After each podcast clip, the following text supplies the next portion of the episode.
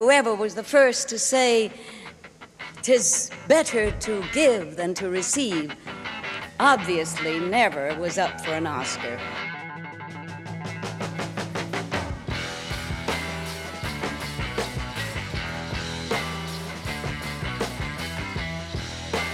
Nah, they're wonderful. They all have their Oscars. But are they happy? Hello, and welcome back to the Snub Club, the podcast where we talk about the movies that have the most Oscar noms and no wins whatsoever. Call me Park Chan Wook because I'm making the decision to leave. This is Danny Vincent. I will explain this later on. Okay, this is my joke. I hope it works.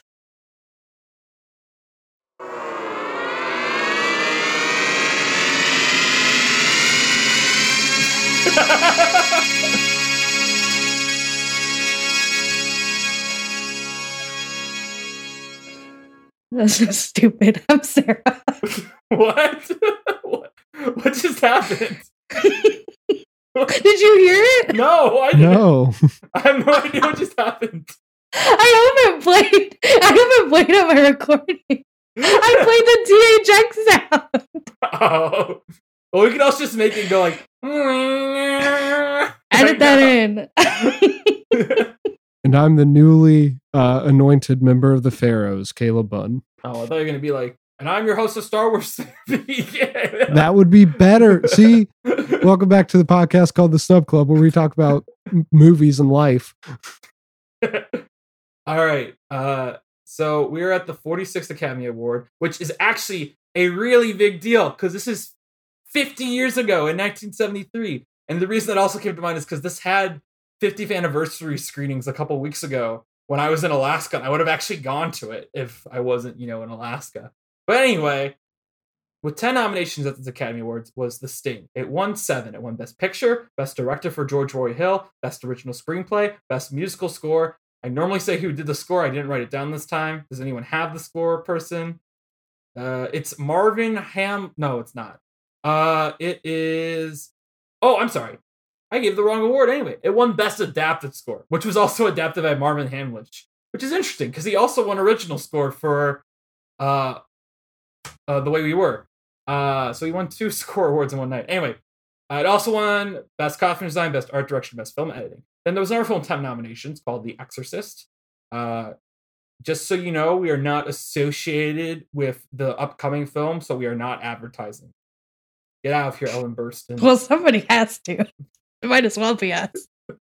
uh, it won Best Adapted Screenplay and Best Sound. I'm really tempted to bring up something about the new Exorcist movie, but I don't want Caleb to get mad at me, so I won't. Uh, then, wait, no, no, it's a it's a quote about the Exorcist, the new one, where it's like, what? Okay. Why? Anyway, Why would I get mad at you about that? it's from It's, somebody, the quote is from someone you don't like. oh, okay. The uh, with six nominations was The Way We Were, which, as I already said, won Best Original Score and Best Original Song for a song that was called The Way We Were. Uh, then there were three films that had five nominations. One of them was A Touch of Class, which won which won Best Actress. Another one was called Cries and Whispers, which won Best Cinematography. And then there's a film with five nominations that won nothing, which is American Graffiti. Sarah, what was American Graffiti nominated for? Uh, yeah, it was nominated for Best Picture and lost to The Sting. Best Director for George Lucas, who lost to George Roy Hill for The Sting. Uh, he was nominated two more times for a little known movie called Star Wars in 1978, um, and also for writing this same year. He also won the Irvin G. Thalberg Memorial Award in 1992. Best So supporting actress early for to give it to him. Sorry. Go on. I would say it probably came at the right time. That's true. uh, knowing what we know now. Best supporting actress for Candy Clark, who lost, of course, to Tatum O'Neal for Paper for Paper Moon. Uh, best original screenplay for George Lucas, Gloria Katz, and Willard Huy- Huyck, something like that. Uh, they lost to David S. Ward for The Sting. Uh, of course, Lucas was also nominated that year for director. And best editing for Verna Fields and Marsha Lucas. They lost to William H. Reynolds for The Sting. Uh, Fields won in 1976 for Jaws, and Lucas won in 1978 for Star Wars. All right. Um, so time for some fun facts. Uh, one of these fun facts on Wikipedia seems like something I already said, or this is the most recent ceremony where the top three highest grossing were nominated for Best Picture. I feel like I said that recently, and I must have been accurate if this movie, if this year is also it, because the highest grossing films of this year were The Exorcist, The Sting, and American Graffiti. Um, Marvin Hamlisch won three awards. Oh, okay. So Marvin Hamlisch does hold that record where he won three awards in one night without winning Best Picture, which is cool because he's a composer. You know, like I assume he also won then for the song I listed. I assume he wrote. Yeah, he did write the song that I said. This was the Oscars with a streaker, the infamous one. Uh, but yeah, uh, Hepburn made her only ever appearance at the Oscars. She'd never shown up to accept her awards before. Um, and it was to present the Irving G. Thalberg Award to Lawrence Weingarten. Uh, Tatum O'Neal was wow. Um, sorry, I'm reading ahead. Tatum O'Neal uh, was the youngest ever winner of an Oscar, which she still is. She, I don't know if she'll ever be surpassed because she was 10 years old, 148 days of age, because we do keep that much to track if we are keeping track of like age things. So will she ever be beaten? I don't know. Should she have been beaten in 2015? No, sorry, not that year. Yes, 2015. I would posit yes, she should have. Leonardo DiCaprio, you stole Jacob Tremblay's Oscar. Um, Jacob Tremblay would have been supporting. he should have been lead though. He's the lead of that movie. Anyway, I, I agree he would have been put in supporting, but he's the lead of that movie. So this is what I was chuckling at, which is uh, apparently the entire in memoriam tribute was just for Samuel Goldwyn. No one else got honored this year. They dedicated the entire in memoriam reel just to him. This is the only time they've ever done this. Probably for a good reason. Like I know that's very insane to do. Groucho Marx got an honorary Academy Award. Uh, this is the with Tatum O'Neal winning, uh, you know, being the youngest ever. Uh, John Houseman, I believe, won supporting actor. He was 71 years old, making 61 years the biggest age gap between two acting wins. Again, that's a stat I doubt will ever be beaten. Uh, and then this last one, which I think is kind of cool. This is the first time a woman ever won Best Picture as producer. Uh, Julia Phillips produced The Sting, so she won, which is pretty neat. Wow, Danny, you think it's fun that a woman's only won that award once? Uh, this point in history, uh, in the future, we will eventually, um, you know, get to more. After all, I will say, Mm. are, you, are, you, are we gonna, are we gonna drop our Well- favorite quote?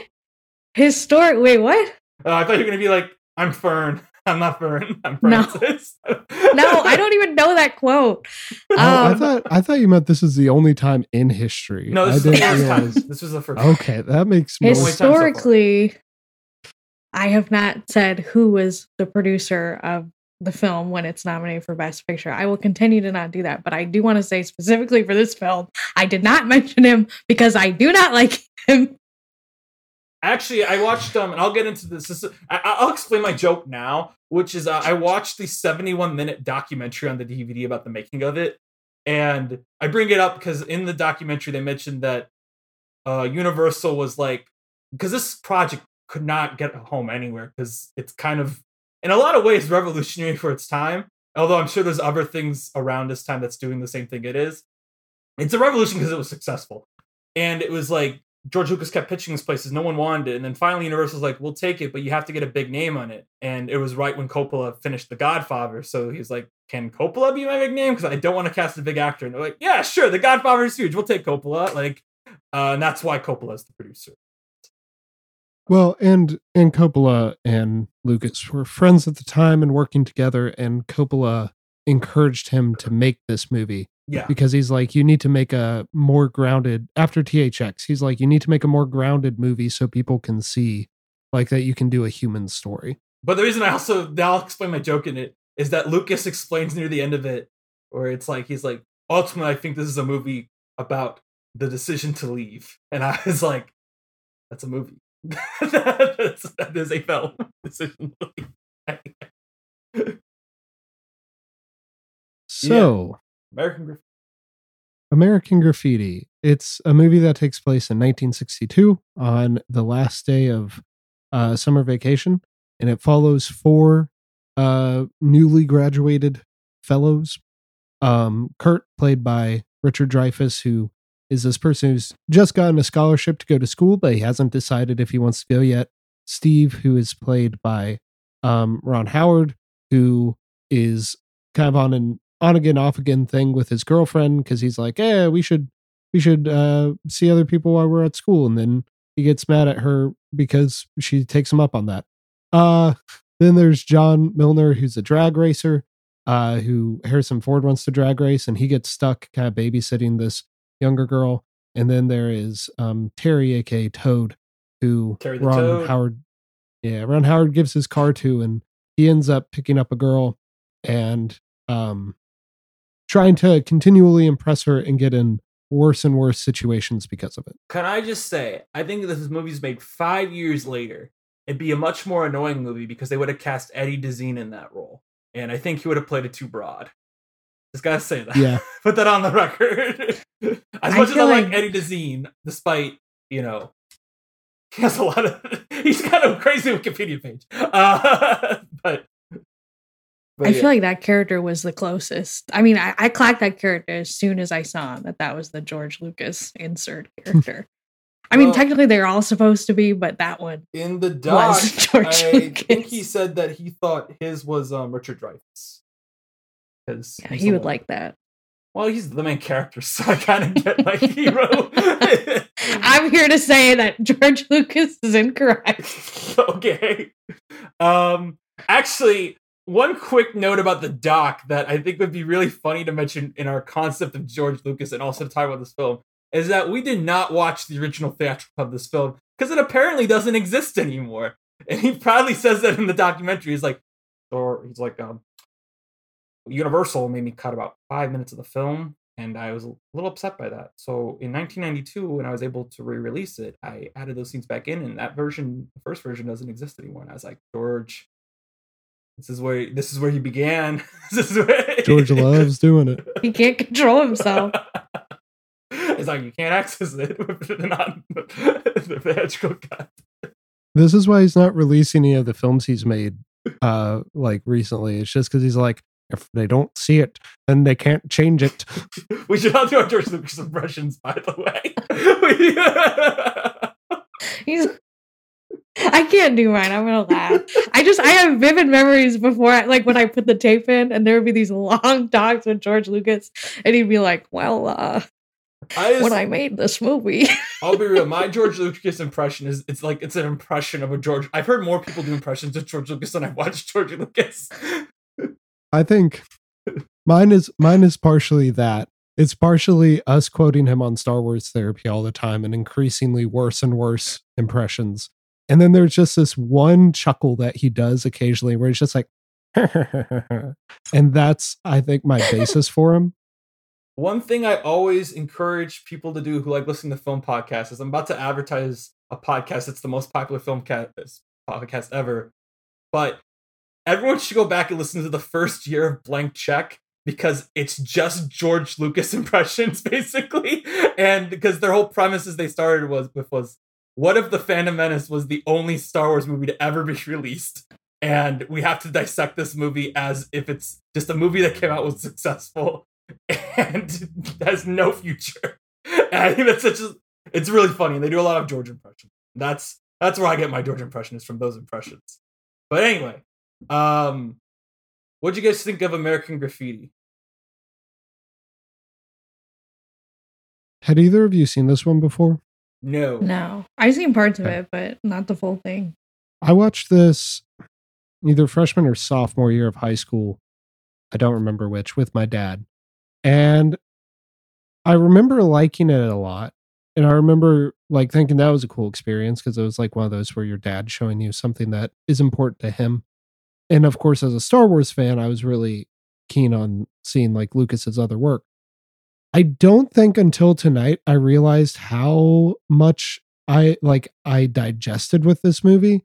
I can think of three separate projects in school, or at least three separate scripts, only one of them ever got filmed, that were just me trying to do American graffiti.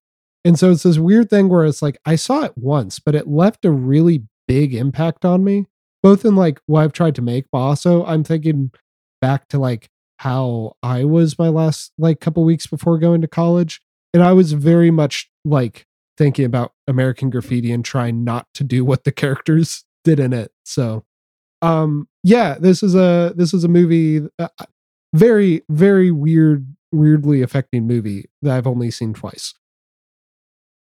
I think this movie, first off, made me feel old because Richard Dreyfuss was 26 in this movie, and Like he looks old. Like you know, he does not look like a high schooler in it. Um, but also I don't know. Okay, this is one of those movies where I am dealing with. I, I don't know. I should probably go to the doctor about this, but I've been dealing with like on and off insomnia this year, worse than ever before, and I've not gotten much sleep this past week. This was a movie where I was struggling to stay awake, and it was not the movie's fault. And this is like the worst possible kind of movie to watch when you're tired because, you know, there's no plot really. So I appreciate it. I hope to revisit it in two or three years when I'm more awake because I did. It's like it's fine. It's one of, and I, it also comes back to that thing where I'm sure I've mentioned this concept before on the podcast, where I like Dazed and Confused. I like the movies that like take influence from this, but as for this itself, I'm a little like. Oh no, I think you're almost relating to the characters if you watch it while tired. That's actually another funny thing about the uh, movie, the doc, is they mentioned that they shot in sequence, um, which meant that by the end of the movie, because they kept shooting every night and the hotel they stayed at was loud during the day, by the end of the movie, they all look exhausted because they've been up for a month shooting the movie. Um, but no, uh, I, I did enjoy it. Uh, I think I'm sure we'll talk about it. I think the last 30 seconds does a lot to make me like it even more. Uh, but I don't know. There's a lot of good stuff in here. I think there's one nomination here that feels insane to me. Uh, but I don't know. It's good. Uh, and I have other thoughts too, but I think Sarah can give her general thoughts before I get into anything else. Well, I didn't like it. I is it because of the women character? Because I thought they were terrible. I will put that. Well, I'm trying. Well, here's the thing: is I feel like there are certain things that you can be like, you can separate it. Like you can like like I love Rocky, for example, and I feel like I can separate that. I can be like, okay, whatever. It's but like this, I feel like there are too many things. that were a little bit questionable questionable to me. I also feel like, and I don't. I hate to like say it like this because I don't. I don't know. I don't want to discredit anybody's opinion here. For me personally, I just didn't really feel like lately I've been feeling really bummed out because my 20s are almost over and I feel like I didn't get this like vibe. And maybe it could be just because like when I was a senior in high school, I was really depressed. So I was like already was like past that point. I didn't say anything about that because this isn't like my show I get personal on, which is I can get personal right now. It's, I was getting that vibe too, but it wasn't like I held it against the movie, but I was just kind of like, dang, these kids kids are having so much fun. But I didn't get that vibe. I was just like, I'm whatever. Lame. I'm lame. See, I I'm lame. like, I wasted my life. Anyway. I'm like, I guess even in high school, I was like, oh God, I really, except maybe, I don't know. I, Milner's not the worst, I guess.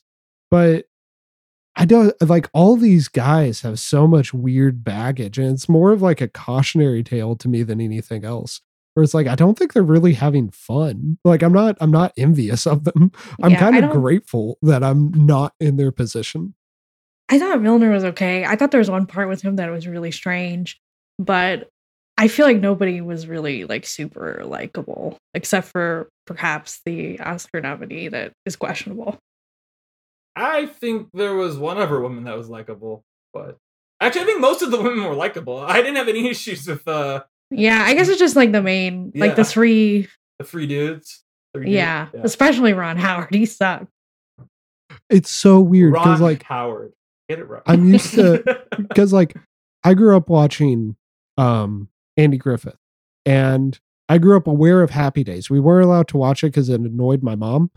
But so those are the two things I knew him from. And then I and like in both of those he plays very wholesome characters. In this he just plays such a sleaze bag. What I think is interesting that you say. Well, I, I agree, obviously.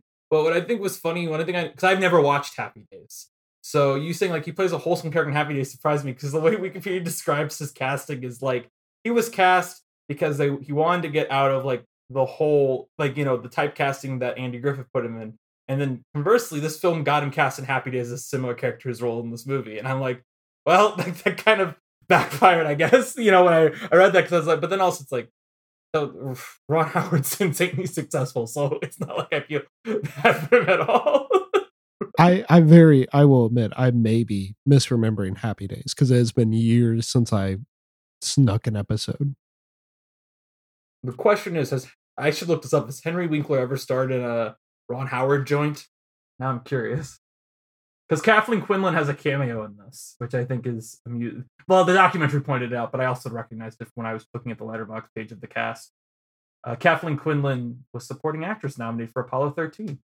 So they met. I guess I, I'm gonna assume they met on this film. I'm just, just gonna assume that.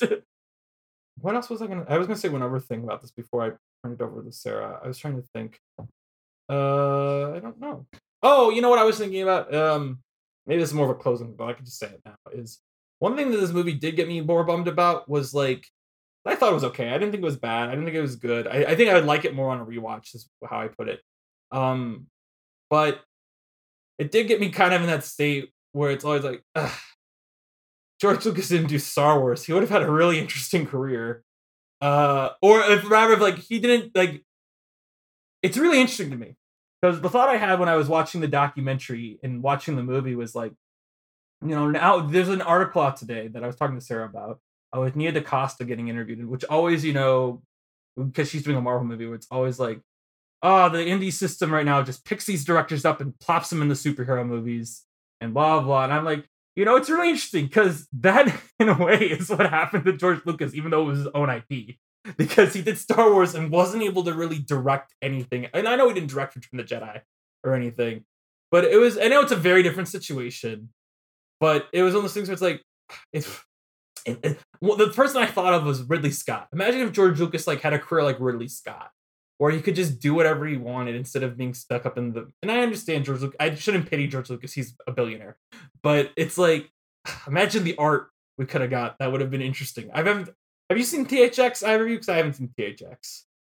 Uh yeah, No. it's been a long time, but Because I think this, it. It's not this good. Is, this is like nothing like Star Wars to me, other than like a couple like bits here and there, and of course Harrison Ford's here, which always made me laugh in the documentary when they cut the Harrison Ford. Like, yeah, George is like this. I'm like, yeah, this is this is the guy I go to talk to about how George acts like on set in general, because he had to deal with him a lot more than anyone else here. But so I think the I think there are a couple connections that you can tentatively make to Star Wars. Um, I do think that he takes a lot from Joseph Campbell here, which he also does from Star Wars, especially with Richard Dreyfuss's character. It's just in such different settings that stands out a little bit less.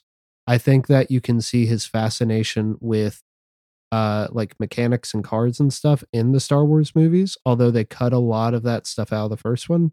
Like a lot of the Luke on Tatooine early like that stuff very much if you watch those deleted scenes you can see he's it's in line with uh it's in line with american graffiti just not good because the actors are acting like they're in a pulpy sci-fi movie and not a coming of age movie um and then i think i think you can see kind of how he's juggling some of these characters i feel like uh i feel like there is some um some semblance of like you can see seeds of the side characters of Star Wars coming out, but that might be because I've seen Star Wars so many times I can literally seen- connect I anything think we've to all it. seen Star Wars a lot here. That- sorry, yeah, yeah, I'm just yeah, imagining like- you being like, "Yeah, sorry guys, I've definitely seen Star Wars." No, I know you're not saying that. I did not say Isn't that that. what I he know, said? I know you didn't say that, but I'm just imagining like you being like, "Yeah, guys, I'm the real Star Wars fan." No, That's not what he said. I know. I'm just thinking. Caleb's like, "I'm never talking again." no, you. I didn't say that either. You can still talk. Sorry, I'm being a jerk. Go on. I don't know. I but I, I do agree. It is it is very different. And the story of George Lucas, and to a lesser extent Coppola, really is that they kind of came in at the worst time because they got everything they wanted so early on in the film industry and they never got to achieve that again because they had such big lofty dreams with American Zoetrope and they were never able to actually make that work and they were both kind of chained to their success. I will I will say about Coppola though is at least Coppola like I feel like he's had like after Apocalypse Now, which you know is like his peak, he still does interesting stuff. Like he makes movies that are get mixed reviews. Like he, I need to watch at some point. The I know the Cotton Club, like you know, was apparently fixed, and like I like Peggy Sue got married. It's fun. Like you know, like he had in Dracula, he doesn't have an interesting career after those all. It's just not. You know, you're right. He doesn't hit the same success as the Godfathers, but it's not like George Lucas who just disappears. well, uh, George Lucas does stuff. He he did Indiana Jones throughout the 80s and the 90s, and then he, he did no, did, he did not direct. He did Captain EO. He did okay. do Captain EO. He did how he wrote Howard the Duck. I think the thing, I think the real reason he doesn't direct is because he was a bad director. Like, well, that's. He, I mean, he's he's kind of like the Zack Snyder of of olden times. He's he's there's no restraint. I just like I like Zack Snyder, but this the stuff that he puts out there is so like there's a reason why he has all these extended cuts because it doesn't make any sense unless you watch them and i feel like george lucas just and i it could be a symptom of you know getting what he wanted so early but it just like there was no res- there's nobody to say no that's a bad idea and you know people clown on george lucas i have my own feelings i feel like I don't know. I feel like his work for me, I would put him solidly in the middle of film directors. I think that he had a couple of really amazing things, and I think his worst is outshines his best for me. Yeah, I think I think that's a fair reading. I think, and we're gonna hint hint, but I won't say for what. We will eventually talk about this director on this podcast. But earlier this year, I went to like he's in the same school as these guys. I went to the Robert Zemeckis uh, retrospective and watched every single Robert Zemeckis movie in like two weeks. And I think he's another guy who's kind of similar in the sense where like I think artistically he peaks early, but then like six like Forrest Gump is in my opinion after that peak. If you get what I mean. Although I do like Contact a lot, and then since then he's just been doing weird stuff, and in a weird way, I like. I, I, I full disclosure, I haven't watched many Coppola, so maybe I'm coming from like the place of privilege of knowing Zemeckis' career. I think Zemeckis, with the exception of his recent two, like I want to call them Disney movies, but one of them's Warner Brothers technically. I think he always is doing something interesting and weird, even if the movie's bad.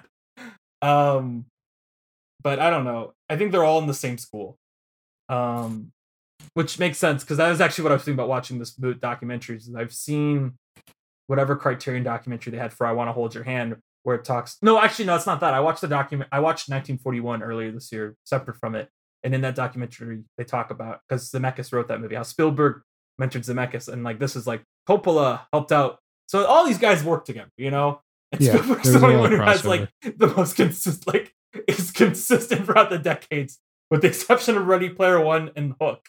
He's gonna give you something worth your time. I haven't seen the terminal though. Have You guys seen the terminal? I have. Is it good? Um, I remember liking it. I do want to watch it someday. I'm sure it's again, it's Spielberg. It's I don't think any of his stuff, even even Ready Player One, I think is a bad movie. Is interesting to watch Spielberg be like, I like The Shining, you know. like, well, that's why I don't like Spielberg now because he just takes movies that already exist and is like, I'll put my own little spin on it. I do.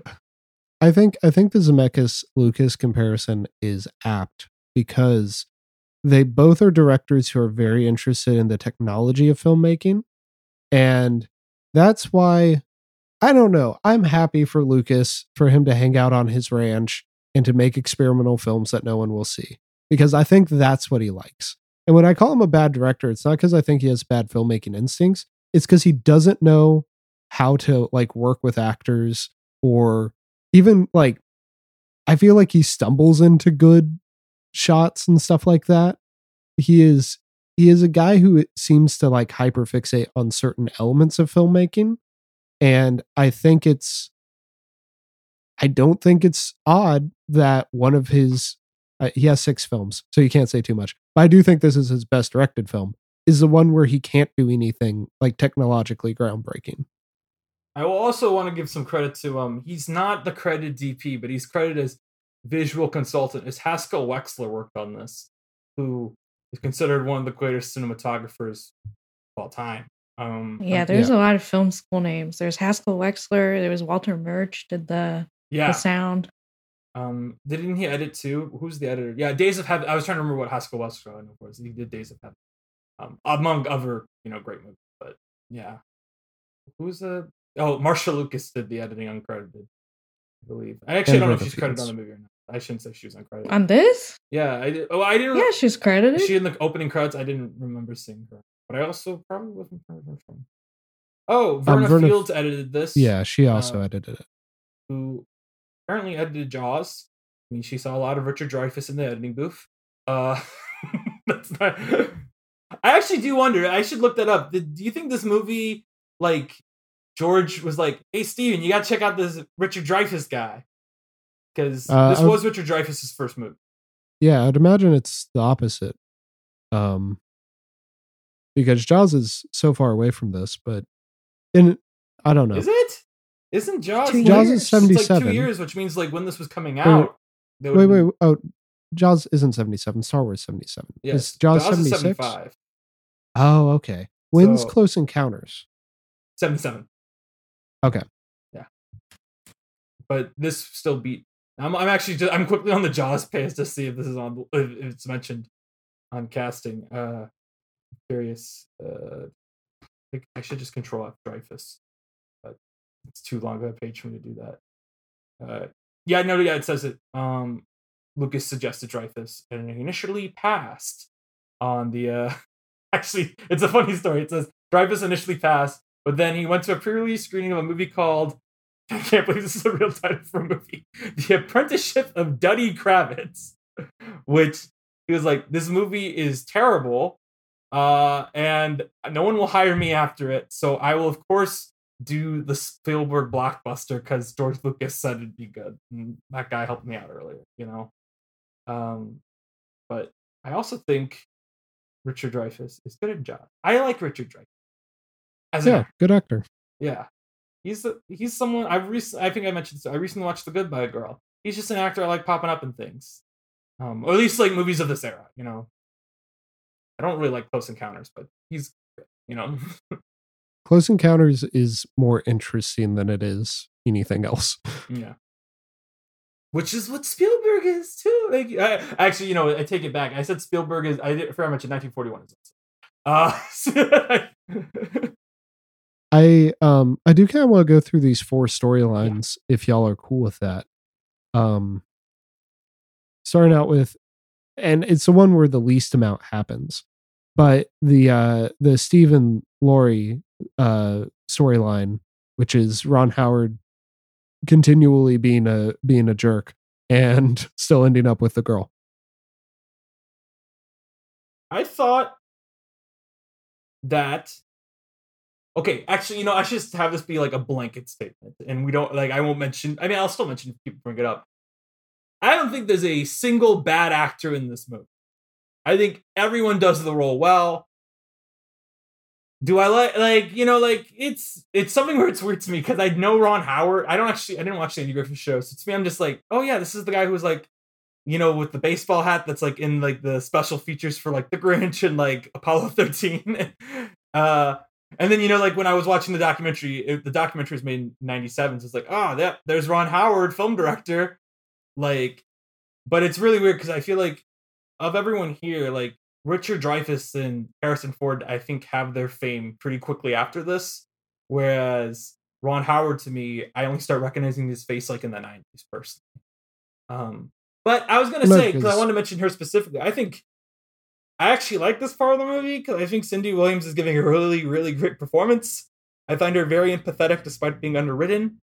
Um, and I don't know, like, again, I'm coming from that perspective of the doc where she explained this is a movie about. I wish I had her exact words in front of me, but she had a really good way of like envisioning the. She didn't want the role. She explicitly said, "I don't want to take that. That's the worst of these female roles. She has the least amount of fun." And then they were like, "Yeah," but then apparently, ever I think Coppola said they Coppola called her up and was like, "You don't want to miss this movie because this is going to be like something really special." And she's like, "All right, all right, I won't miss it." Um, but like, I think she's really good in this movie, and I think the way she put it, and again, I'm paraphrasing, is like she viewed her character as someone who's told like change might happen and she's afraid that if she doesn't want to be left behind you know? She doesn't Yeah. she doesn't think she can do better which is a shame but i think it's also interesting to hear an actor like talk about that like you know from that place where it's like this is the role and i have to get into that role because it's what's written you know? And i i, I found it I, I i found it personally more compelling than the richard dreyfuss stuff i found the richard dreyfuss stuff pretty as someone who likes richard dreyfuss i found it pretty dull but i thought the two actors for this even though yeah Ron- Ronnie wasn't a very good person in the I forget his character name, but Ronnie wasn't a very good person. But I thought it was just compelling. I don't know if I agree that everybody was a good actor, but I feel like I have to. I I feel like it has more to do with Lucas's direction. I feel like he clearly allowed improvising, uh, and a lot of the time they just could not do it, um, and he just didn't give them the right the right way to go. And I think Ron Howard especially is just he struggles with the the improv- improvisation. George That's fair. Lucas not knowing how to work with actors, unheard of. You say, but Um, this still probably has like the best performances in his entire film. Oh yeah, About Yeah, THX, no. I would. I'm just, no THX. Listen, Unless we count like, like- James Earl Jones as like a great performance, I guess. no, listen. THX is one of those movies where it's like, it's very. I can't can't wait to see where you go from here. It's not supposed to be amazing. It's just very much a proof of concept of what he's going to do moving forward. And then Yeah. he didn't get to do that because he got stuck in Star Wars. to jump over to another actor very quickly, it is kind of weird to me that I actually think if you're gonna, we're gonna, as I said, everyone's good, but I think yeah, you can't single out weaker people. I think Harrison Ford is easily one of the weakest people in this cast, which is why it's crazy that in Star, probably because he was used to George by that point. In Star Wars, he's by far the most charismatic. He's the only person there who's like really like putting himself into his character. You know, like Star Wars obviously like really makes well, Indiana Jones cements it, but like Star Wars makes him a star. I mean, I thought he was funny. He had a weird accent. He just What threw me he just kept his showing up. Like I thought he was funny. I think I think it's small. hilarious. Like I think it's hilarious just that like he he was a carpenter. He demanded more money. He said he wasn't going to get his hair cut. He said he was going to wear a hat the whole time. Like he had so many demands right off the bat. in the doc they say he and um Charles were the two people who kept throwing parties every night. It's funny because Makes it's sense. Toad. It's, uh, but he's like, yeah, yeah. Everyone else, because it's Dreyfuss. He says Dreyfuss is like, all of us hung out together. and those two would go off and do their own thing and invite us to, to partake. I think I, I don't think Harrison Ford's very good in this, um, but I think he is he is serviceable for the limited screen screen time he has. He's really not in a lot. Yeah, if he was in it anymore, he would start being a detriment to the film. Though he hadn't quite, you know, he he still had a lot of like walk on roles and Gunsmoke to do before he uh he got to Harrison the Harrison Ford we know. Um, I will say about the Steve storyline, I do really like uh Cindy Williams. I think she has a lot of really good um expressions in this, especially at the sock hop scene. Um it makes sense why she would then go to like be pretty have a pretty decent career in TV.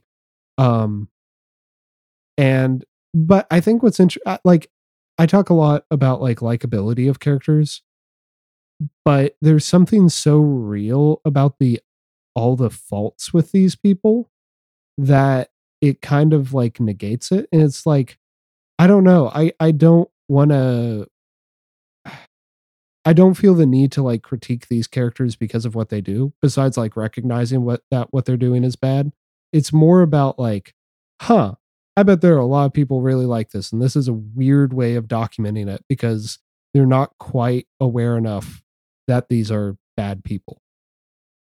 Yeah, I mean, I think for that storyline in particular, I don't know. Like, especially when you're in like a long term relationship, it's like, you know, you get stuck in like you just get stuck. And I get that sense of it. I feel like as an adult now, I look at it and I'm like, girl, run. But I get what they were trying to do. I it just and I I mean spoiler alert for the sequel, but yeah, that continues. Richard Dreyfuss is not in it. Um, but that kind of idea continues that they're just like settling for each other.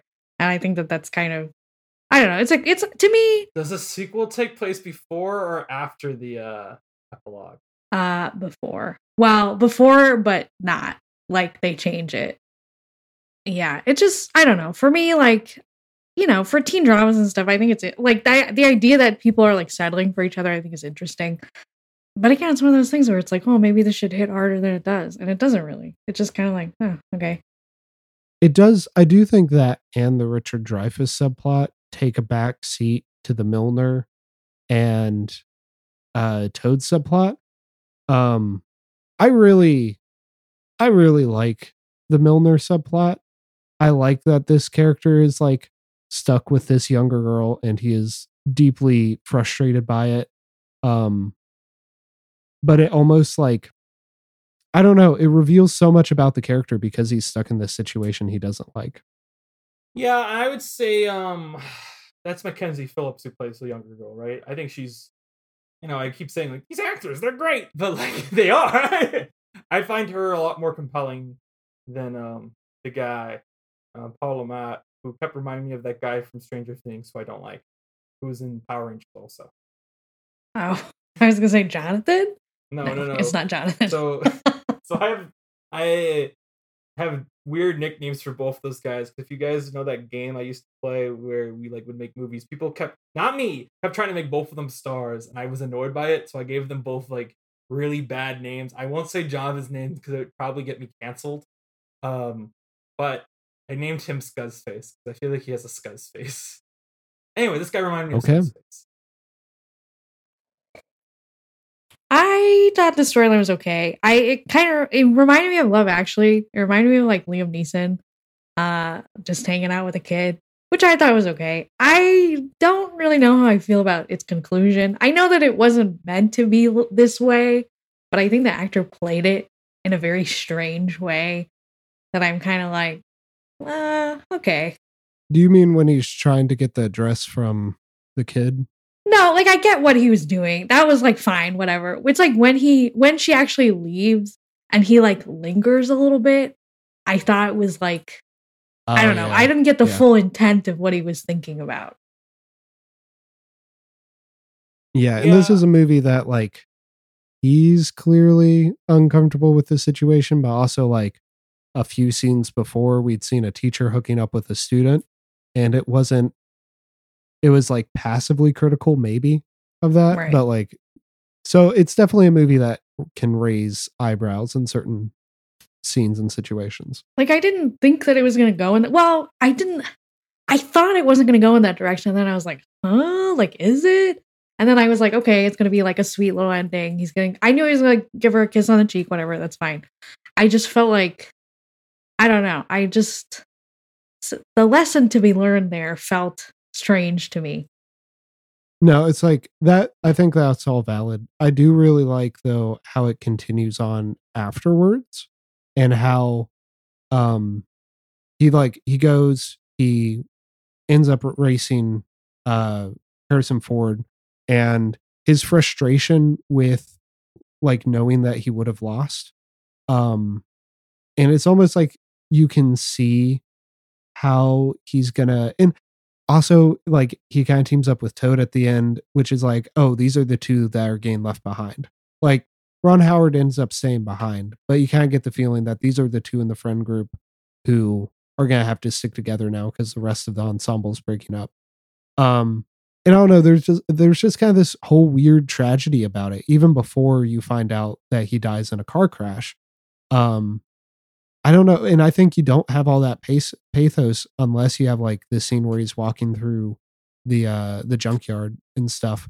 And so I do, th- yeah, I don't know. I just I think he's a really interesting um character who has a lot of like there's just a lot of deep sadness in his uh in his role. Right. I think I don't know. My opinion on this subplot is basically I don't know. I enjoyed it. It feels of the four plots to me. This is the one that just reminds me of other stuff, and I can't even name what it does. It just felt like something I'd seen before, but that's not a Like bad Love thing. actually. No, I actually didn't think of it Love Actually. It was like it made me think of. I don't want to say. Well, the initial worry I was like is that it was going to be like Taxi Driver, um, because of the Jodie Foster character in that movie. But I also haven't seen Taxi Driver in like five years, so maybe I'm just misremembering it. Um, but what I did want to bring up here, which we could bring up with one of the other plots too, but I kind of want to mention him here, is a uh, Wolfman Jack, because I feel like this is where I really uh noticed him. And the thing I thought, there's a lot of ways I could take this discussion about Wolfman Jack. Like, who would be Wolfman Jack today? You know, um, and the answer is uh, Joe Rogan. Uh, Well, if you've seen if you've seen Weird, the Weird Al, the Al Yankovic story, it was Jack Black. oh, I actually didn't make that connection. That makes sense. Well, what I thought was interesting was I, you know, I watched the documentary. I'm going to keep pulling these uh these tidbits of the documentary.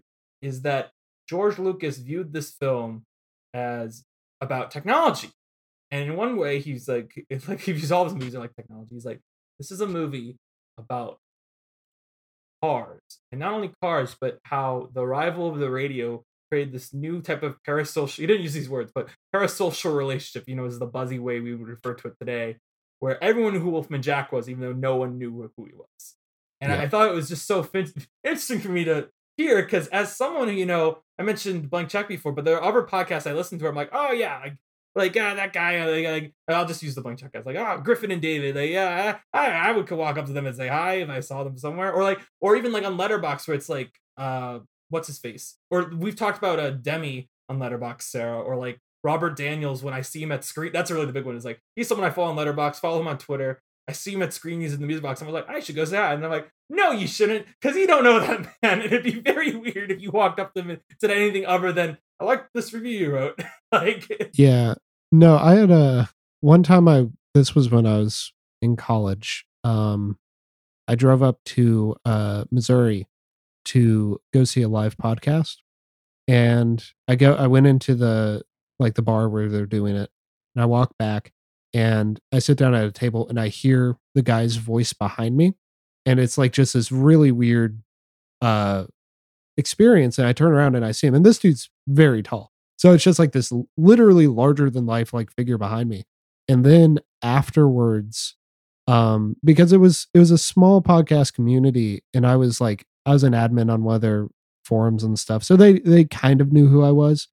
Um, but I was able to go up and introduce myself, and then like we went out, we got like donuts or whatever, and I went up the next year and we hung out a little bit more. And it is this very weird experience when you do get the chance to meet them because like I know so much about you. Like I've spent hours listening to you talk about yourself or whatever. But you don't know who I am. Like you maybe see a comment about like a comment from me or whatever or like we shoot an email back and forth. But I'm like this total stranger who just like I could be anything. And then I think that goes even more extreme with the Wolfman stuff because he the reason Wolfman was so like famous was because he was broadcasting from border towns in like along the Mexico American border and Mexican stations had uh a stronger I'm going to get the radio terms wrong because I don't know anything about radio satellites. Uh, but they had a stronger feed so that it could reach across America. And even when Wolfman got big and he moved to LA, he kept sending his tapes down there because he could have a wider reach on the with these border towns than he could in LA. And so it's just this really odd, very unique moment where this one person had so much influence and like from such a remote remote spot. It's very odd. Yeah, I was gonna say, uh, I have a pretty similar. I just want to chime in. I have a pretty similar story, um, where this YouTuber that I watched, uh, ended up streaming on Twitch, and we are actually now are like good friends, and it's just weird because like he's friends with like celebrities and like like big names, and it's like I have a mutual friend with so and so. It's just like this. It's almost like the like even when you reach a certain level, like the parasocial of it, like it just keeps going.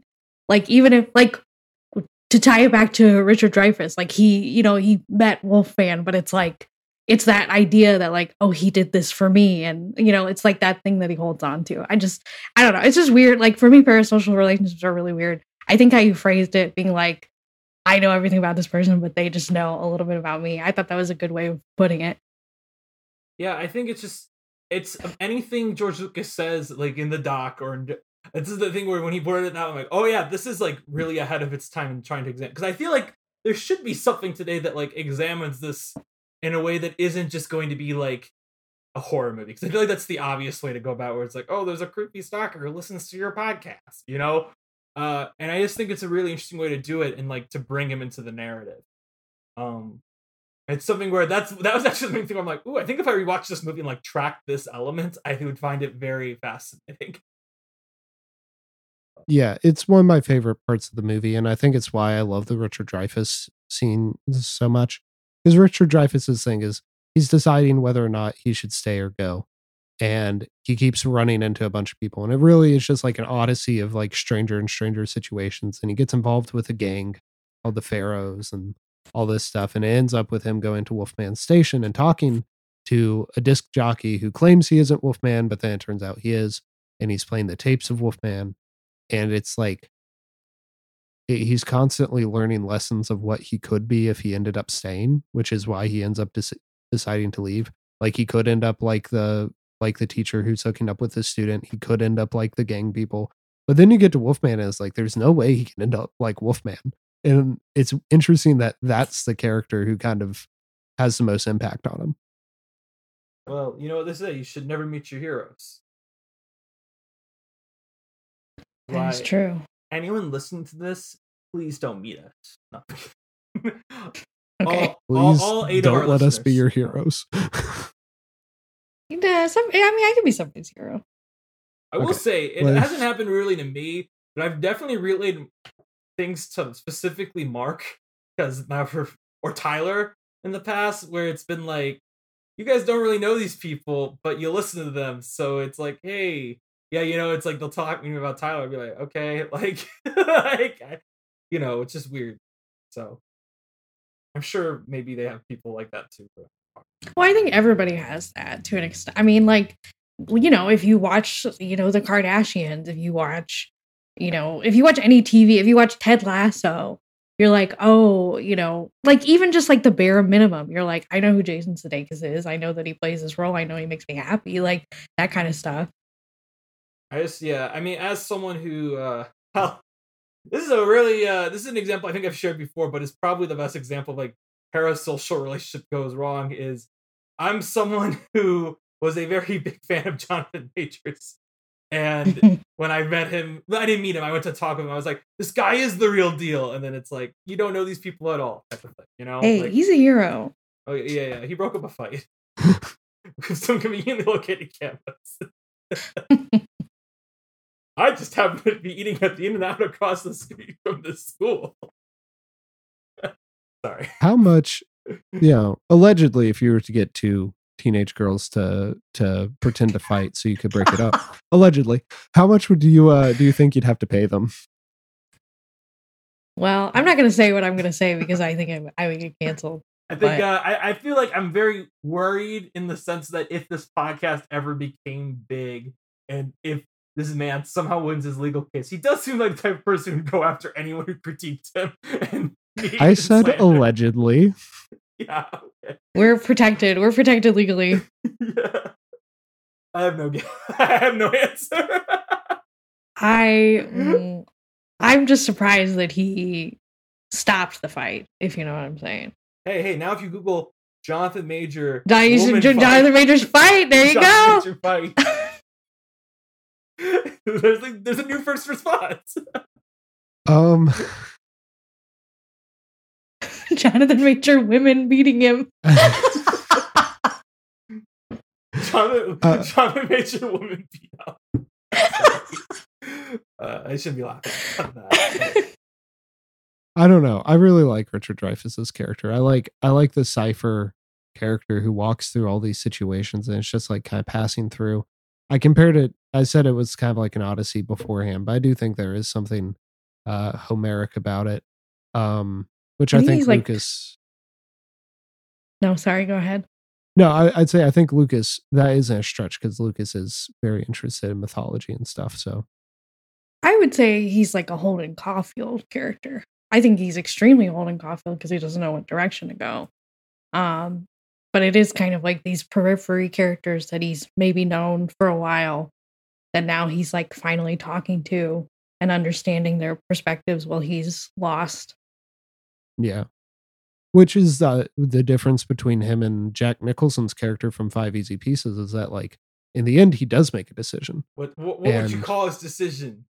Was it a decision to stay? a decision to depart. Oh. Park To go back is shaking his head no. you know, one of Um, our one of our ten listeners is Park Chan Wook.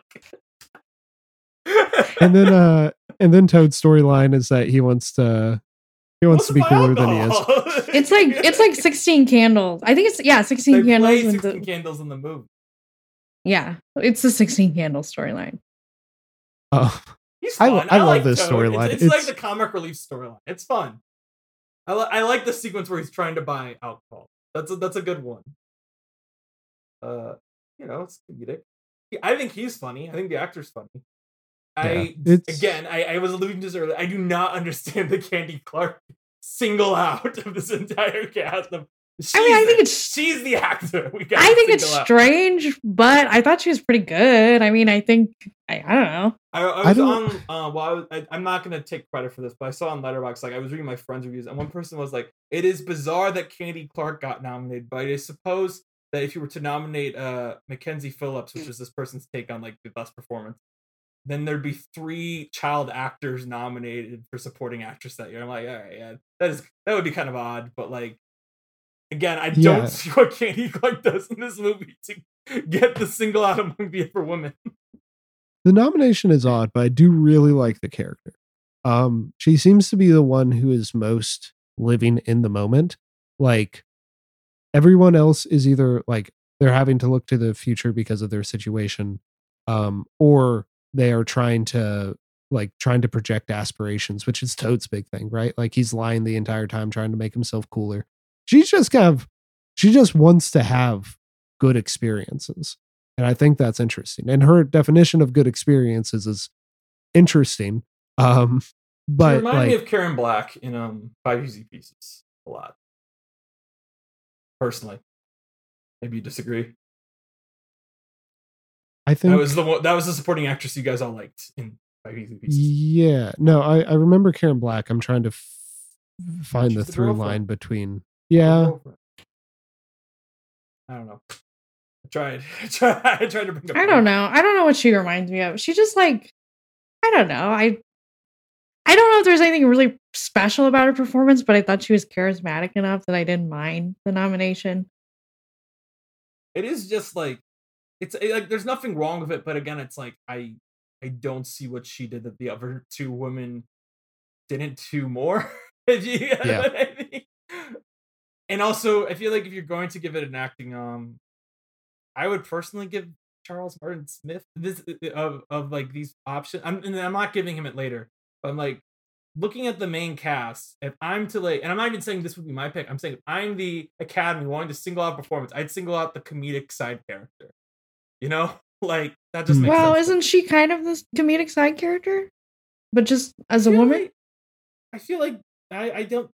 I feel like most of the jokes come from Charles Martin Smith being Mo- dumb, not really from Yeah, her reactions. most of the jokes are at his expense, but I do think, I mean, I do think maybe this is me projecting a little because I do think she's stirring up the boat, like when she's talking about the goat killer and stuff, and she's like, "I'm just gonna toy with this guy." There is something that I can kind of see there that I like her bit where she's like, interesting. "We lost the car," and she like keeps almost like leading him into like Richard Dreyfuss route, knowing his car's gone. I like that part, but again, it all kind of like I don't know. She's fine. I don't. I don't want to knock her too much. I'm not mad. I'm just confused. I'm not. I think um besides Harrison Ford, the only of the main like cast I'd say is I don't even want to say is bad, but I do think um Paul Le Mat is maybe forcing some of these scenes a little bit. Like you can tell that it's a he's putting in a little bit more effort than everyone else. Yeah, I really, I, I, I just enjoyed. I, I think this was the. It was one of those things, you know. I kept falling asleep, but during these scenes, the Charles Martin Smith scenes, I know I said I liked Cindy Williams, but Charles Martin Smith scenes were like, okay, like this is funny. Like this is this is trying to be like a broad comedy, which is a little more engaging to me than when I'm exhausted. You know, I'm sure I'll like the rest whenever I revisit it and I'm awake. But I think you need all four pieces for this to work. I think you need like the the Milner stuff brings in like the mythology around the drag racing and kind of the connection, like a deeper connection to the valley and to its history. The Richard Dreyfuss stuff is obviously like the emotional through line that connects like the time period and it adds the stakes with whether he'll go or not. Ron Howard is like supposed to be the romantic stuff, even if it's maybe not necessarily romantic, it is a you know, it is a romance. And then the Charles Martinet stuff, is comedy. I just feel like it doesn't come together in the end. I mean, I feel like the drag race should have been this big event with like I mean, I don't know, kind of like Grease, I guess, where everybody's there. And it just kind of felt like there were some people there. And I just to that point too, like like Milner and Steve don't ever speak in this movie. I think Milner says like one line to to Steve and that's it. Um so it's also kind of, I don't know, like if they were like if that friendship was like forged towards the beginning in a stronger way, but I don't think they were friends. I think like they gave the nerd the car just to be like, "Oh, ho, ho, isn't this nerd funny?" They're they're high school friends. Like they they're friends of like convenience more than they are friends because they've bonded over something. I think I think the person who connects them all is probably Kurt. Kurt seems like the most outgoing and uh, extroverted. Um, but that might also just be because he's constantly being thrown in situations where he's meeting new people. But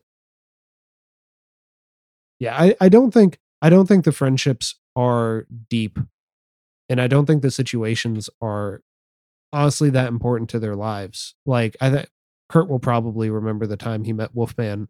Other than that, like I kind of like that this is just one night in their lives. And I think about the last night that before I went to college, like I got together with a lot of my friends and stuff. And I remember it being very important at the time. I couldn't tell you a single thing besides like where we went to eat now. I Because, remember like- I went to see Boyhood with. Are you still friends with them? Yes. Sorry, I'm laughing, and I'll explain why after we record because uh, stuff's going on there that we're still friends. Don't worry. One of them I'm running I'm a not- play for. I'm not friends with any of my high school friends. I do a podcast with uh, two of them. So All right. Well, all right. I do want to read Hey, one Joe. bit from the Wikipedia page before we talk about the end, which is under the uh, legacy, and I'm I'm reading this specifically for Caleb, but Sarah, you might find it amusing too. Lucas's Star Wars Episode Two: Attack of the Clones 2002 features references to the film. The yellow airspeeder that Anakin and Obi Wan Kenobi used to the pursue bounty hunter Zam Wesell, which I want to point out that the bounty hunter's name is hyperlinked.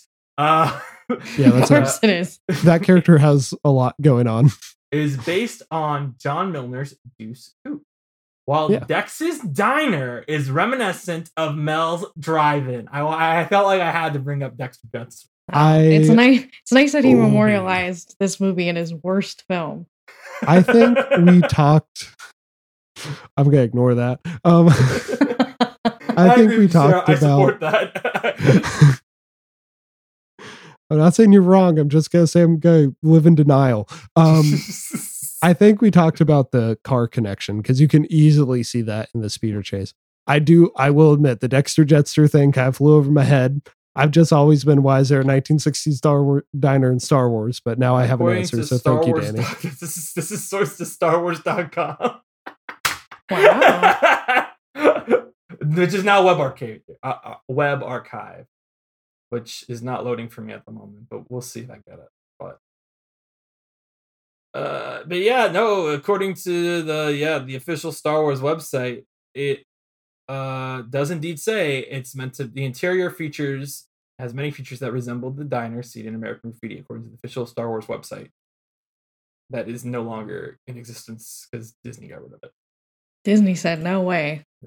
He's like, you can't advertise another movie. That's extended universe You know, now. I say that, but I saw a viral clip clip earlier this week that was from like a Disney Plus documentary where they mentioned. I was so shocked. They mentioned Dawn of the Planet of the Apes and the Batman. I was like, I didn't think you were allowed to say it for companies on Disney Plus. I what what did y'all think about the soundtrack? oh yeah, that's something to talk about before we talk about the ending. I thought the soundtrack was great. Um, it's something where it.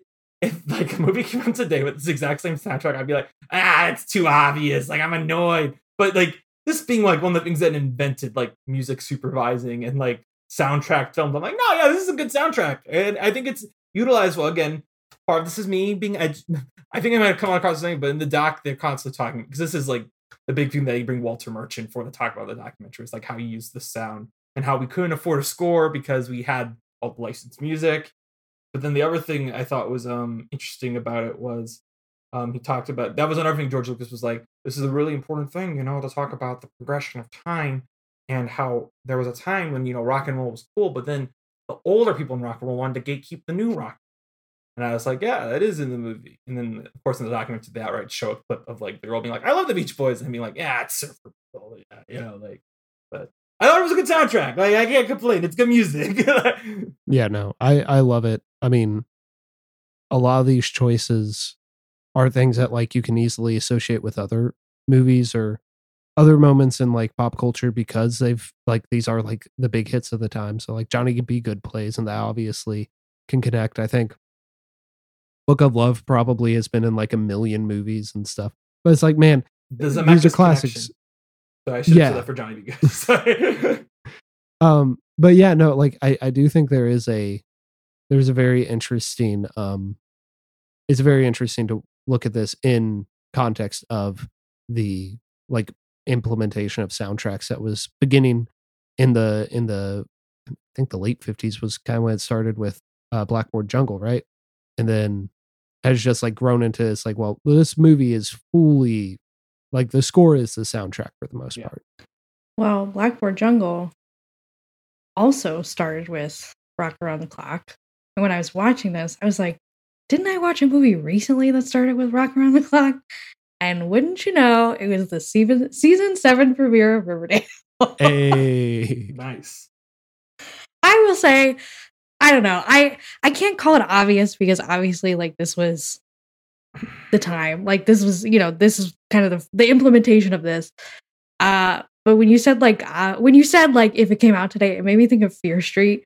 I don't know if you remember the first Fear Street, but like there were so many needle drops, it was just obnoxious. And I feel like that's kind of the same vibe that I got. Yeah. What is the song that y'all would ban from ever being in a movie again? Mine is Sympathy for the Devil.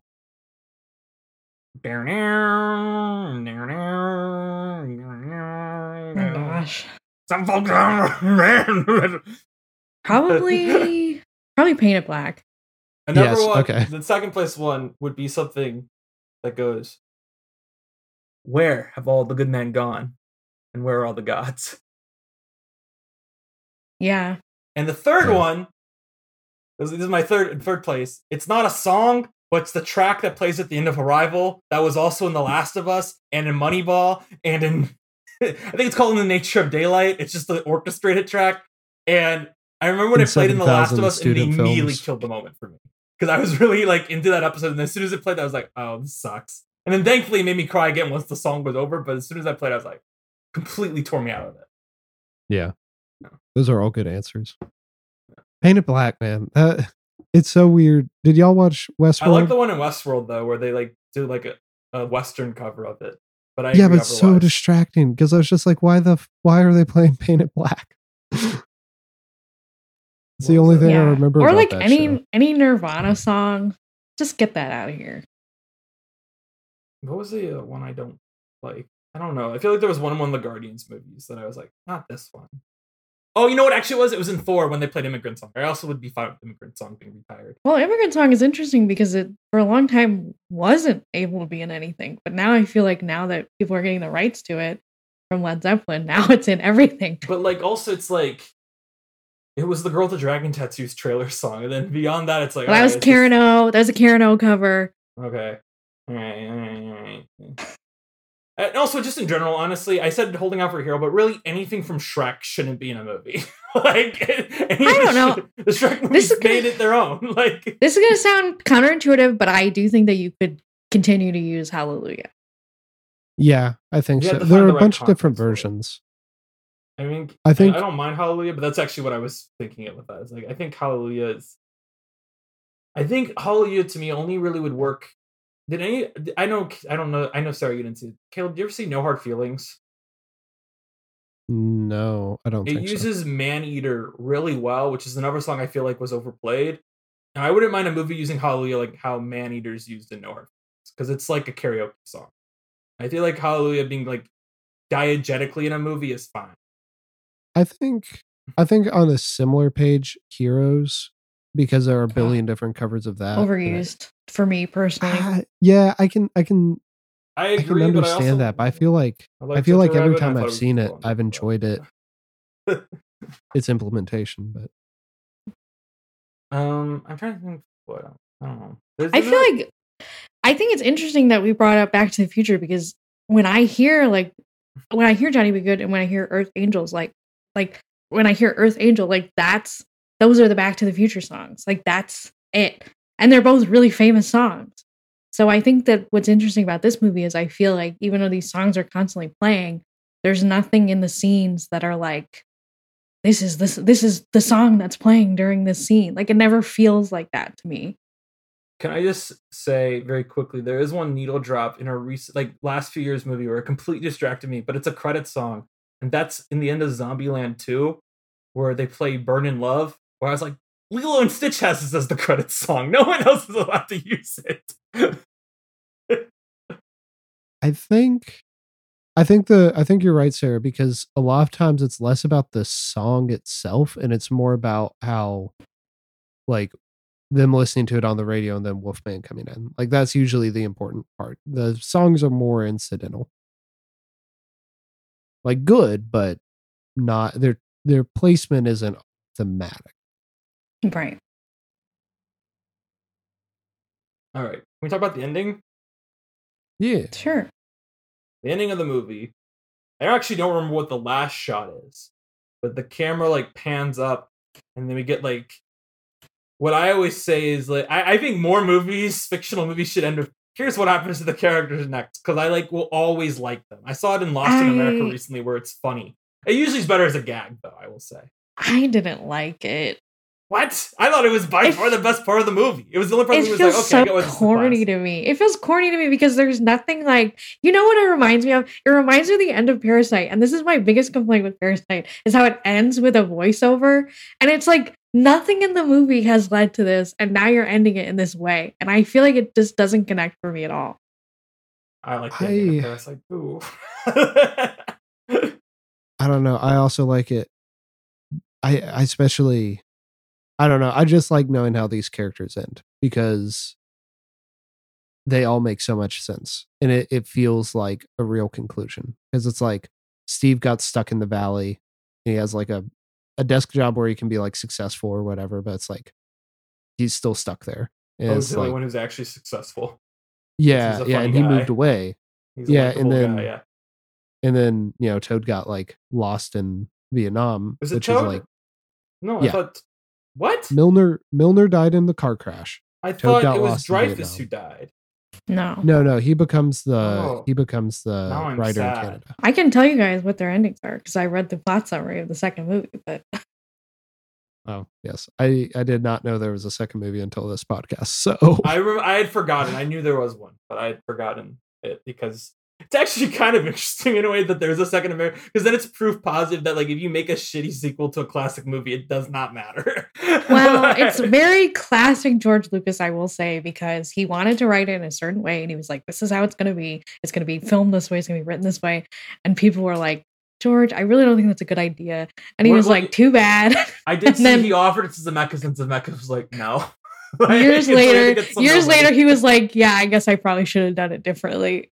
so well, I, I always think about, you know, the weird thing I thought I had during this also was seeing Ron Howard there, because, you know, obviously Ron Howard's directed solo, but there's the famous story where, you know, Lucas was only supposed to direct Phantom Menace, Howard was supposed to do Attack of the Clones, and Spielberg was supposed to do Revenge of the Sith, and then, like, they were like, no, George, you should do all three, because we don't want to be stuck with you. that was that's that they were so wrong for that.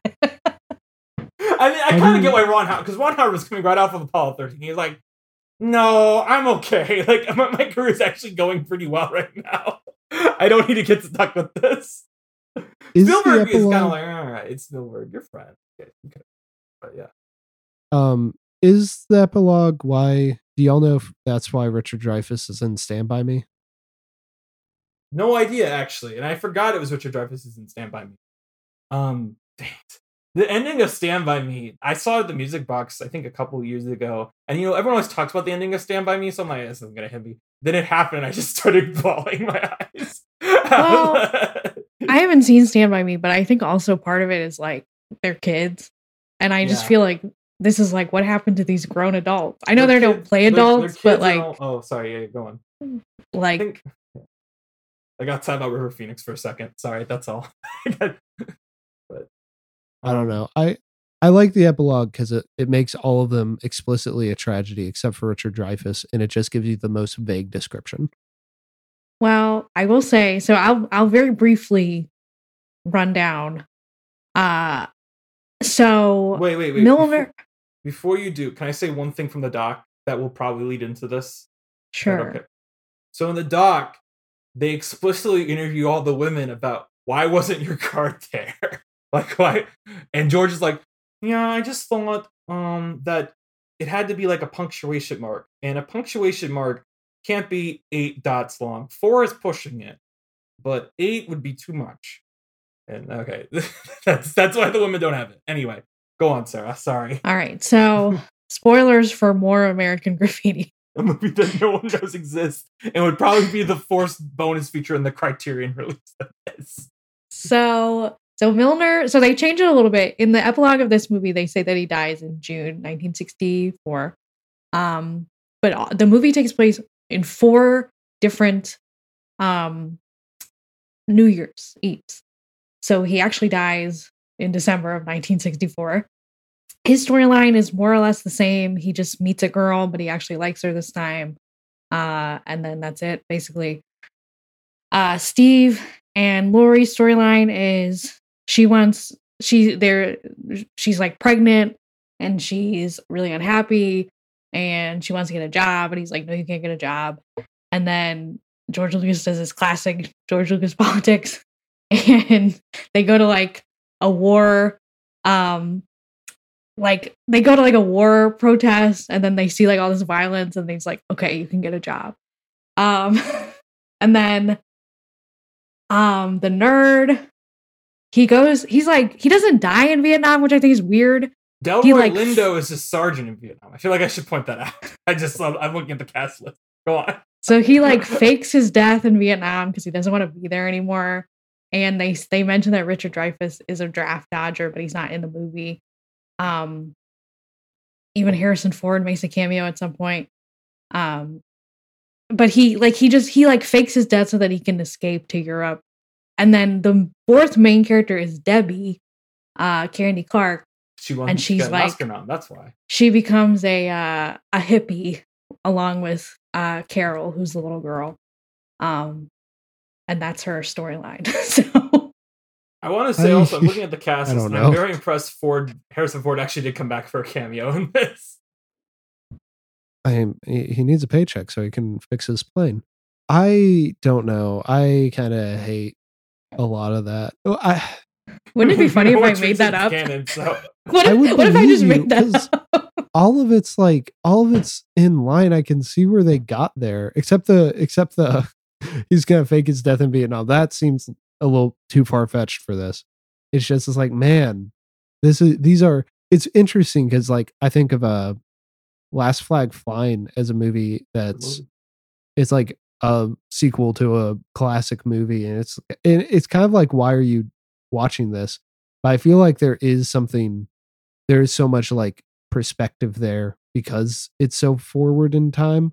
Where here it's like, it would 10 years really give us that much more perspective on these characters? It sounds like they're still figuring stuff out in a way that wouldn't well, be the movie interesting. takes place on 64 to 67. So that's only two years after the end of this movie begins. You know, it yeah, might like take a while still- to make the movie, but Yeah, yeah. like I'm wondering if an made George Lucas American come back to direct. I'm wondering I'm wondering if an American Graffiti movie made in the 80s with Lucas where it's set in the 80s would be more interesting. But I mean, I always Um, gush about this movie. Um, as I said, Zemeckis turned it down because he was shooting "I Want to Hold Your Hand" and didn't want to do it. "I Want to Hold Your Hand," another movie that's very probably influenced by American Graffiti. I think is a much stronger film. Um, I always recommend it to people. It's hard to find though because the Beatles kind of keep it hidden to the licensing. You know what I think is weird is if they made a movie today that took place in 2013. I just Yeah. feel like that would be strange. I think it will happen. Trying to think. What do I? Yeah, but not like like ele- like 11 years earlier is what I'm what I mean. Oh, I I, think get you. uh, what's interesting. I mean, I get what you mean. I'm just trying to put together. I think the way to do it is, you know, set it during those complacent Obama years. It's like, yeah, nothing's gonna go wrong. You know, not that politics are the only thing that have gone wrong. There's plenty of things that have gone terribly wrong, but I don't know. I think about I don't know. I could make a movie about my embar. I actually did one of the first plays I wrote was about my embarrassing high school days, but I don't know. Whenever I think about high school, I just get sad. For a lot. I just don't think about it.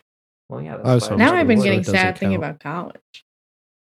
Yeah. College I has had the, been I think I weird. told I told Sarah this the other day. I had the very gripping realization that I always like have this thought experiment of like, what if you could just wake up ten years back in time and change things? And I'm like, well, you're re- you've reached the point where you can't change your college. You know, like you've made the college decision already. Well, I so that's wouldn't change do that. I mean, I liked I liked where we went to college. I just yeah.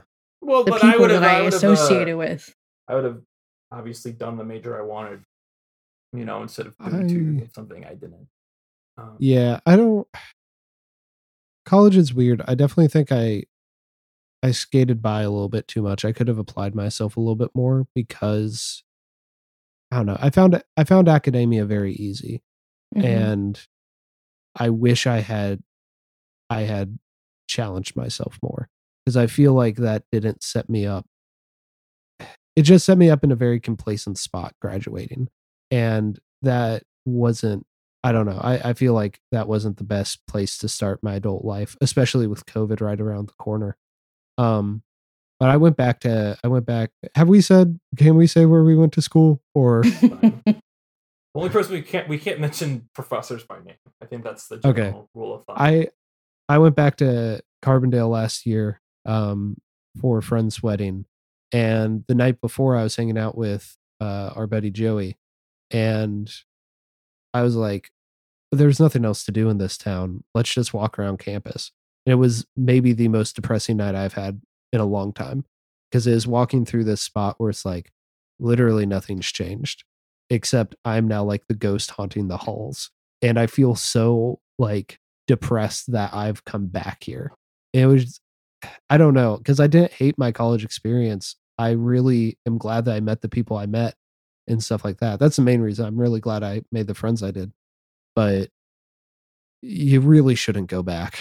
I or at least not- the times me and Sarah went back uh, to visit, and Yeah, you know, when I, like I was always like, ah, it's gonna be fun because they get to stay with me. But I'm also like, why the hell are they doing this? well, we we like plays. You know, I like seeing the shows. I will Uh, say, I remember when we woke up late and you were making waffles before you went to church. And we were like texting each other while we were like half awake. And Danny was like, This is so sweet that he made us waffles.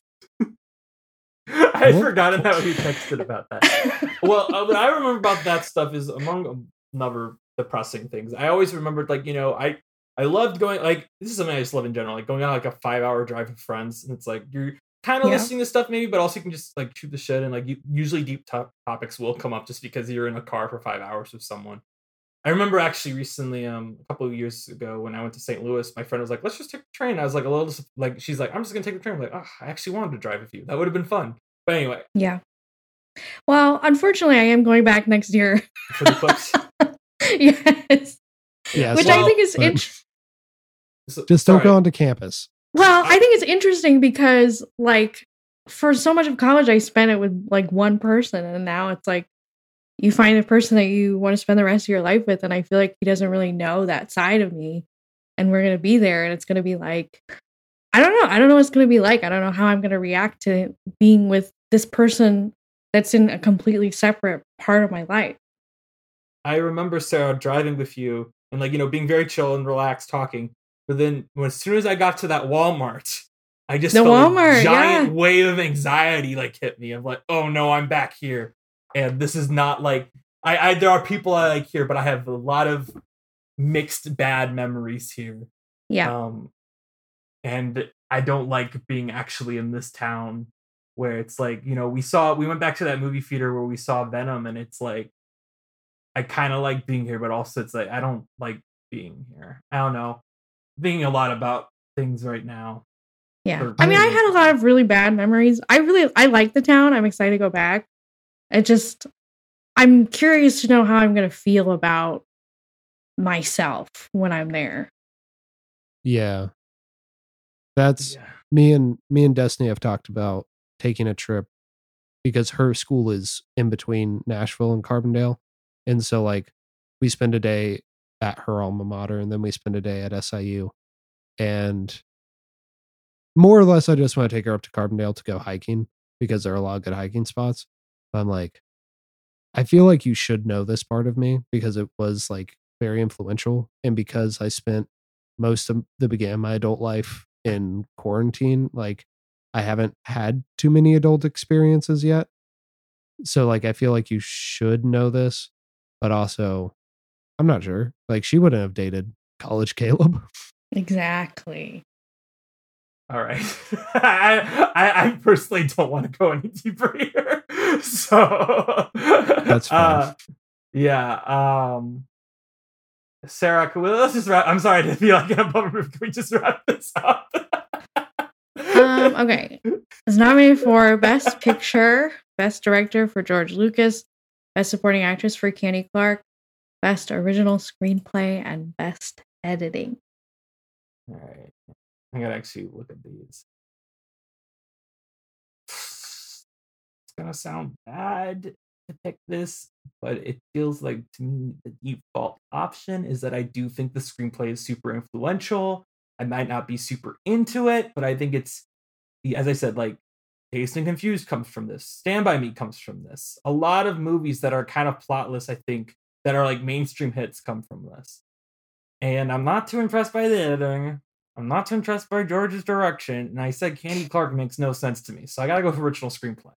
I'm gonna give it to Candy Clark. Why not? I feel like nothing else was worthy. I thought she was charismatic.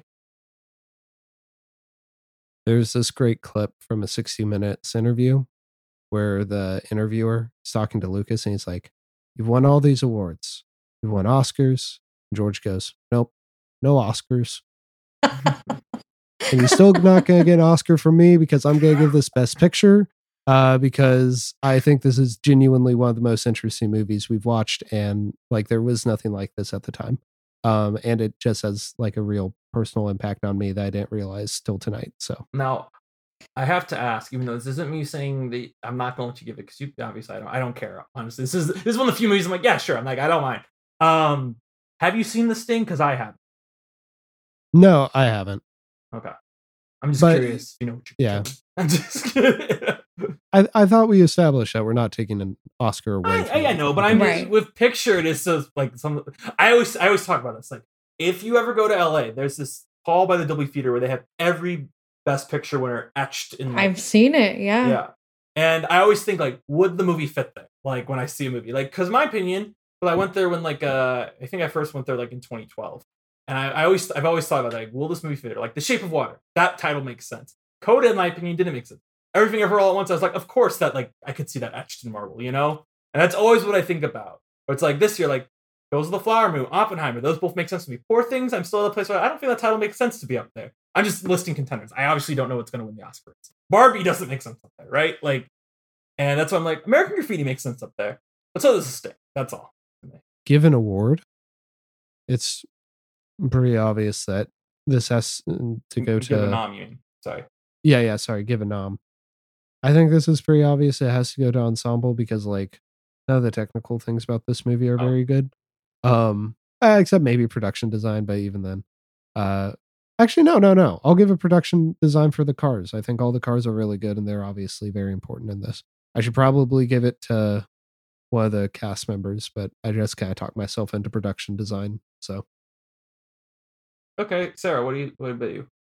Um, this is gonna sound uncharacteristic for me, but I think I'm gonna give it to sound. Um, there's a part that I thought was really interesting where like all the cars were playing the radio, but they weren't like quite synced. So you could just heard like it wasn't like like an echo, but it was like very slightly out of sync, and I thought that that was cool. The doc I, I kind of alluded to the documentary talks about that and how like we didn't have a budget for a score, so we got our we got Walter Murch on it to try to make a score out of car noises. And yeah.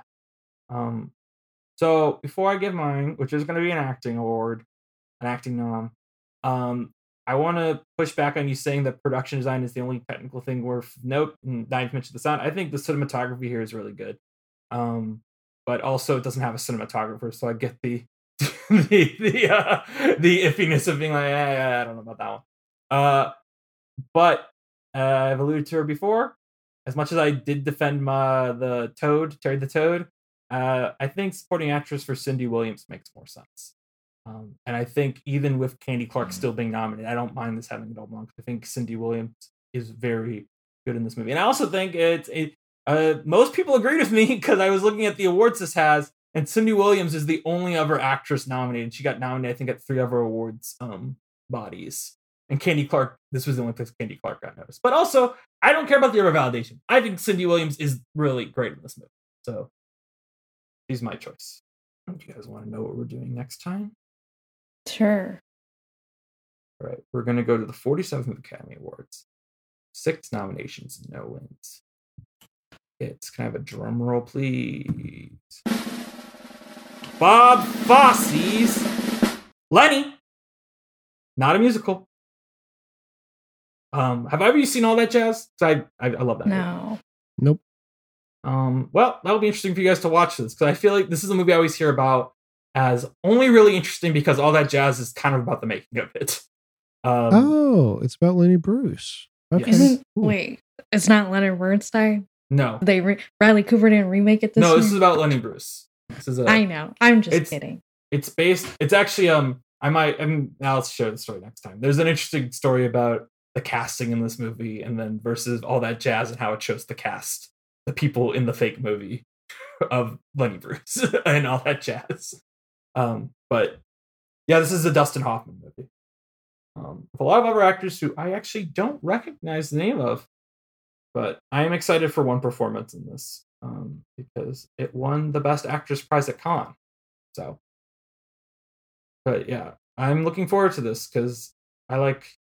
I think Bob Fosse's a very interesting guy. Um, I still have not watched the uh, miniseries, but yeah. Uh, Lenny. I'm Danny Vincent. You follow me on Letterboxd at Blinkmans. You can also listen to my other podcast that is currently on hiatus, looking for the Ocean of Pixar Journey. But you know what? Even if we're on hiatus, all the old episodes are there, and the only thing that dates them is our talking about Barbenheimer, which still has not stopped. So, uh, if you think about it, for us, it's still current.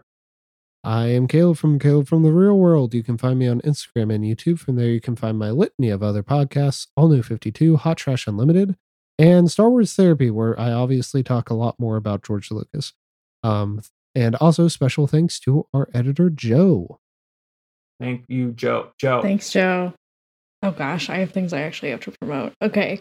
You can find me on Instagram and threads SGK twenty nine ESSGE KY twenty nine. Uh, and Letterboxd, you can find me SGK. Oh, welcome to October. Welcome to Femtober. Um, Femtober six is up. Thirty one horror films directed by women. Um, I'm trying something new this year. I'm doing a little bit of a blog. So uh, femtober.tumblr.com and instagram.com slash femtober. Uh, you can find us, the Snub Club, uh, on Facebook, Twitter, Instagram. Uh, sorry, Facebook, X, Instagram. Uh, that's it. I'm so excited for you to watch Freddy's Dead again. It's so much fun. It's a good movie. I'm gonna, I'm curious to see if I like it again. We'll see. I I enjoyed it when I rewatched it, but All right. Join us next time for Lenny. see you then. Bye.